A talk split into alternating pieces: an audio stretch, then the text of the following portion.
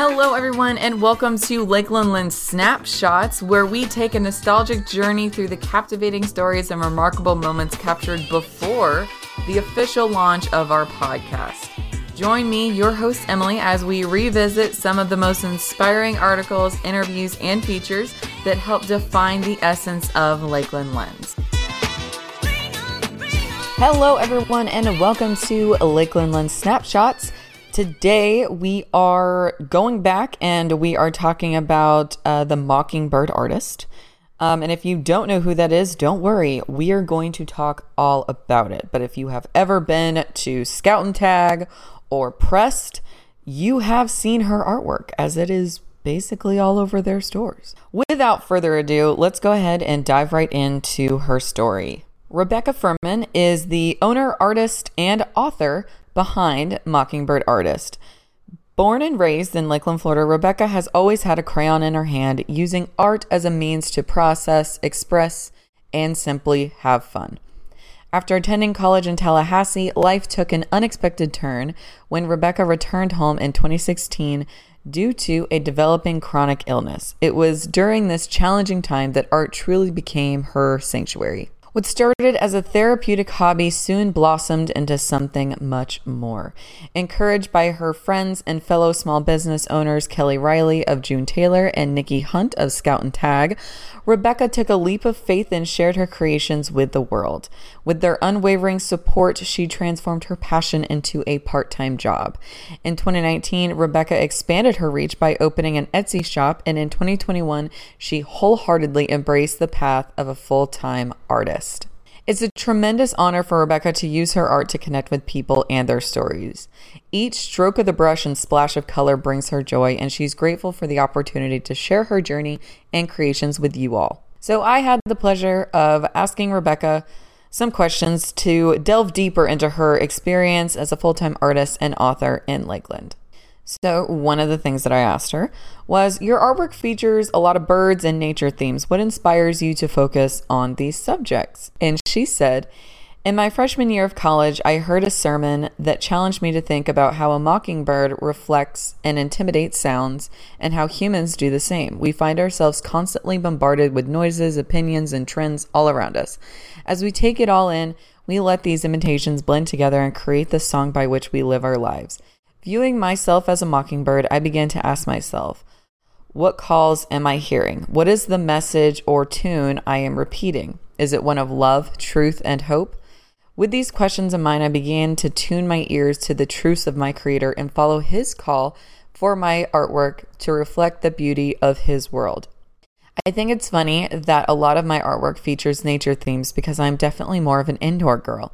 Art allows me to explore and enjoy nature without having to go outside. I love studying and appreciating the intricacies of each flower petal and the veins in different leaves, the textures in the bark, and the shape of each cloud. Then I also asked her, how has living in Lakeland, you know, influenced your art? She said, after high school, I had zero plans of returning to Lakeland. I was ready to claim my independence and see where the Lord would take me. As the tides began to turn, the Lord brought me back to Lakeland. I began to see the city with new eyes and appreciation. How many people get to live in a city surrounded by such beauty and support? The lakes, wildlife, iron gates, historic houses, gardens, parks, and the largest collection of Frank Lloyd Wright architecture. Who wouldn't be inspired? As I mentioned before, I had the incredible network of people in my life who saw my talent, offered encouragement and guidance, cheered my successes, and joined in my failures. I have been beyond blessed to grow up in Lakeland and return to make it my home. She definitely isn't alone in that aspect. I have heard a lot of people that have you know, gone off to college and fully expected to, you know, really never come back here. Like maybe they'll come back for the holidays and see their family, but, you know, they'll live off in like the big city. Um, and they have come back. They realized that, you know, either the city life just wasn't for them, maybe it was too expensive, maybe it was just too busy, or, you know, maybe like the town they were living in just didn't have what they were looking for, or it just didn't feel like home. I asked her, Can you describe the creative process and how you come up with your ideas? Ideas. So she said, A lot of my ideas are inspired by the places and people in my life. One of the first places I made after being diagnosed with a chronic illness was a gift for a friend who was leaving Lakeland. I wanted her to take a little piece of the town with her, so I made a piece called Lakeland, Maine, which features bubbles with Lakeland landmarks on it, and now it is sold in Scout and Tag. As with many of my projects, I started by thinking through the places and landmarks that were original and historic to Lakeland, created through rough sketches of each, chose a color scheme, and then started creating the final artwork. I also asked her what advice she would give to aspiring artists who are just starting out. Either they're, you know, wanting to start a business or start as like a side hustle or really just, you know, do art for the sake of doing art. So she had three key pieces of advice. So the first one is don't worry about what other people are doing, creating, or sharing. Art is about creating what you love at your own pace and preserving your experience, emotions, and dreams. The second piece of advice she shared is don't be afraid to practice. Just like an athlete or a musician, artists have to create new muscles that need to be trained and kept active.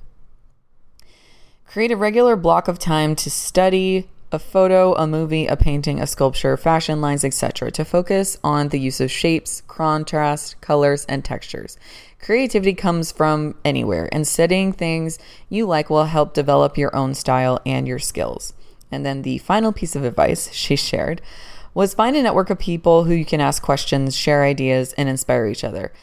I am not a numbers girl or a business major, so I quickly attached myself to people who could guide me in these things to make sure that the business side of being an artist wouldn't burden the creative side.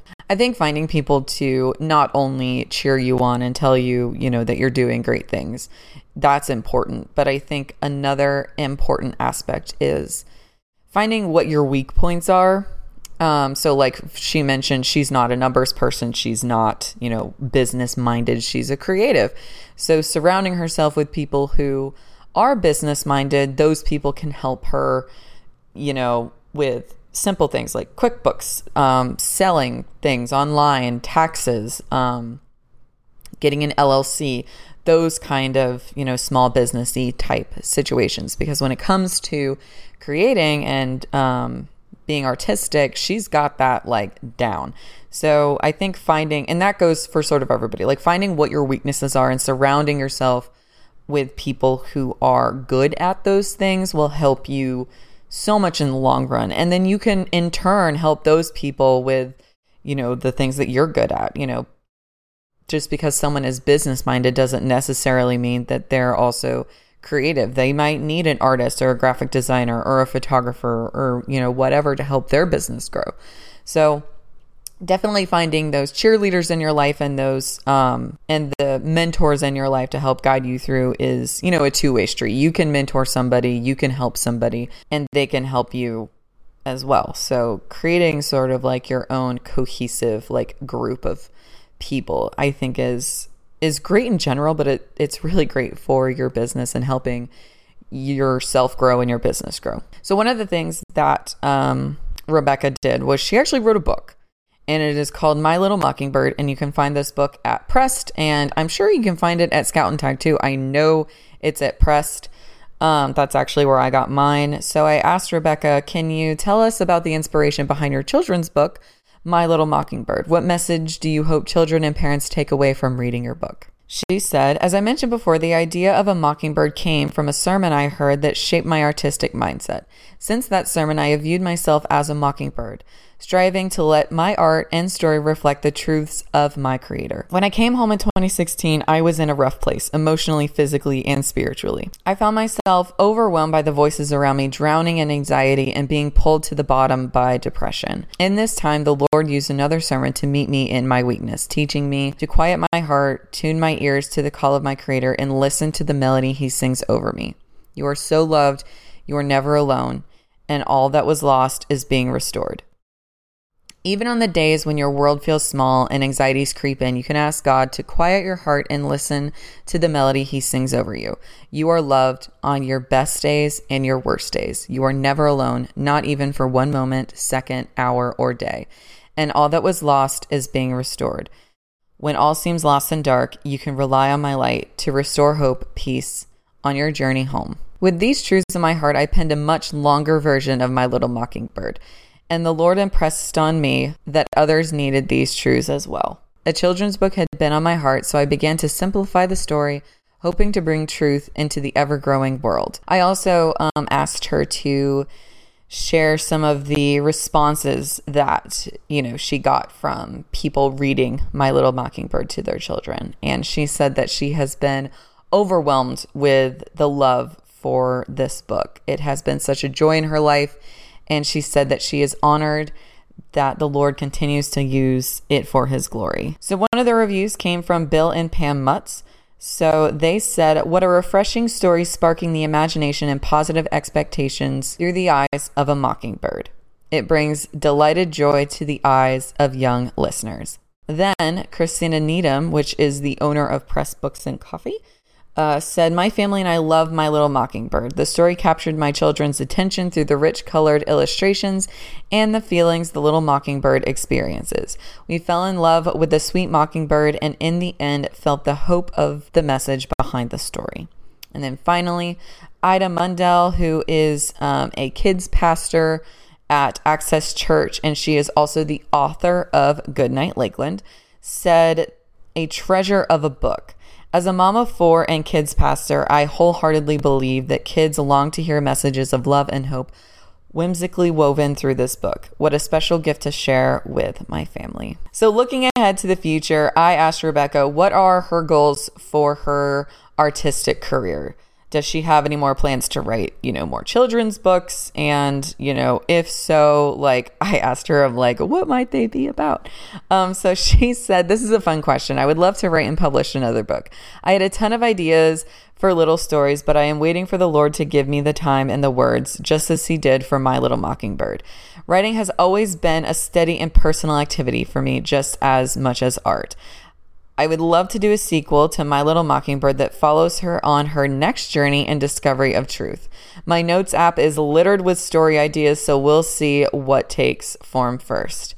I always try to keep my future open to possibilities and never plan too far ahead, leaving room for the Lord to bring things to me. Rebecca's journey as an owner, an artist, and an author is a testament to the power of art as a means of self expression, healing, and connection. From her humble beginnings with a crayon in her hand to becoming a full time artist, Rebecca's dedication and passion shine through in every stroke of her brush and word on the page. Through her art, she not only tells her own story, but also creates a platform for others to share theirs. As I wrap up this podcast, I seriously invite you to explore Rebecca's work and support all local artists and embrace the transformative power of art in your own life. Again, Rebecca's work can be found over at Pressed and at Scout and Tag. She has a lot of different prints about Lakeland. She even has some um, featuring like Harry Potter and Lord of the Rings. She has a wide range of art that is, you can pretty much find anything you want.